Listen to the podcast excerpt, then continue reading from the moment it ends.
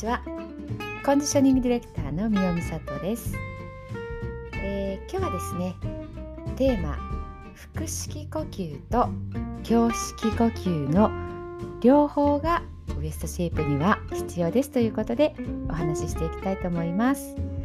えー、昨日ですねマルシェに出店をしていました。ペタバラシェイプという出店名です。20代からね各年代の方に参加をしていくことが、えー、いただくことができました。お腹周りのねお悩みは本当にこうそれぞれあるなという感じだったんですが、まあ、太鼓腹とかね下腹ぽっこりこの2つのねお悩みが多いかなという印象でしたね、えー、まあ、お腹だけではなくてその原因としてはね実は、えー姿勢の、まあ、歪みだったりとかもうどっちがどっちっていうねあのあれですね姿勢が悪いからがお腹の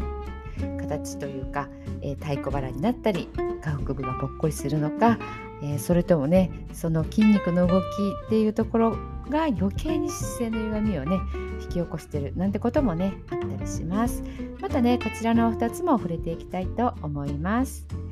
えー、前回前々回とね腹式呼吸胸式呼吸というのをまとめていましたが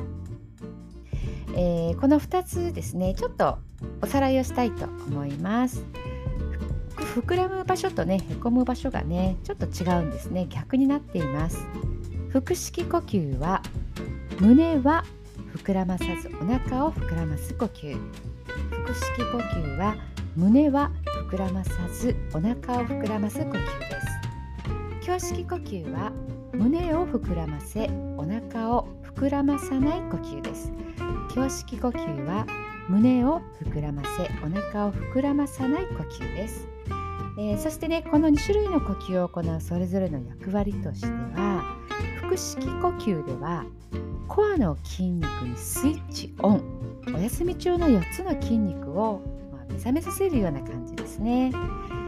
えー、コアっていうのはね、あのー、インナーマッスルって言ったりこうインナーユニットって言ったりする腹横筋骨盤底筋横隔膜多裂筋この4つですね。あのラジオの方のねタイトルを検索していただくとそれぞれの筋肉についてもねあの説明をしています、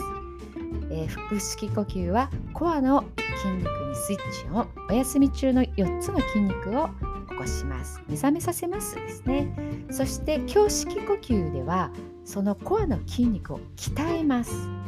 目覚めさせることと鍛えることの違い。似てるんですけどねちょっと違ってきます、えー、リラックスのための呼吸ではなくてウエストを引き締めるエクササイズとしての呼吸なので腹式呼吸は深い呼吸をしっかりと行います。そして胸式呼吸、ちらは目覚めた筋肉を正しく働かせて脳や体に覚えさせるそんな目的で行います。えー、そうすることでねくびれができたり太鼓腹や下腹ぽっこりが解消されたりします、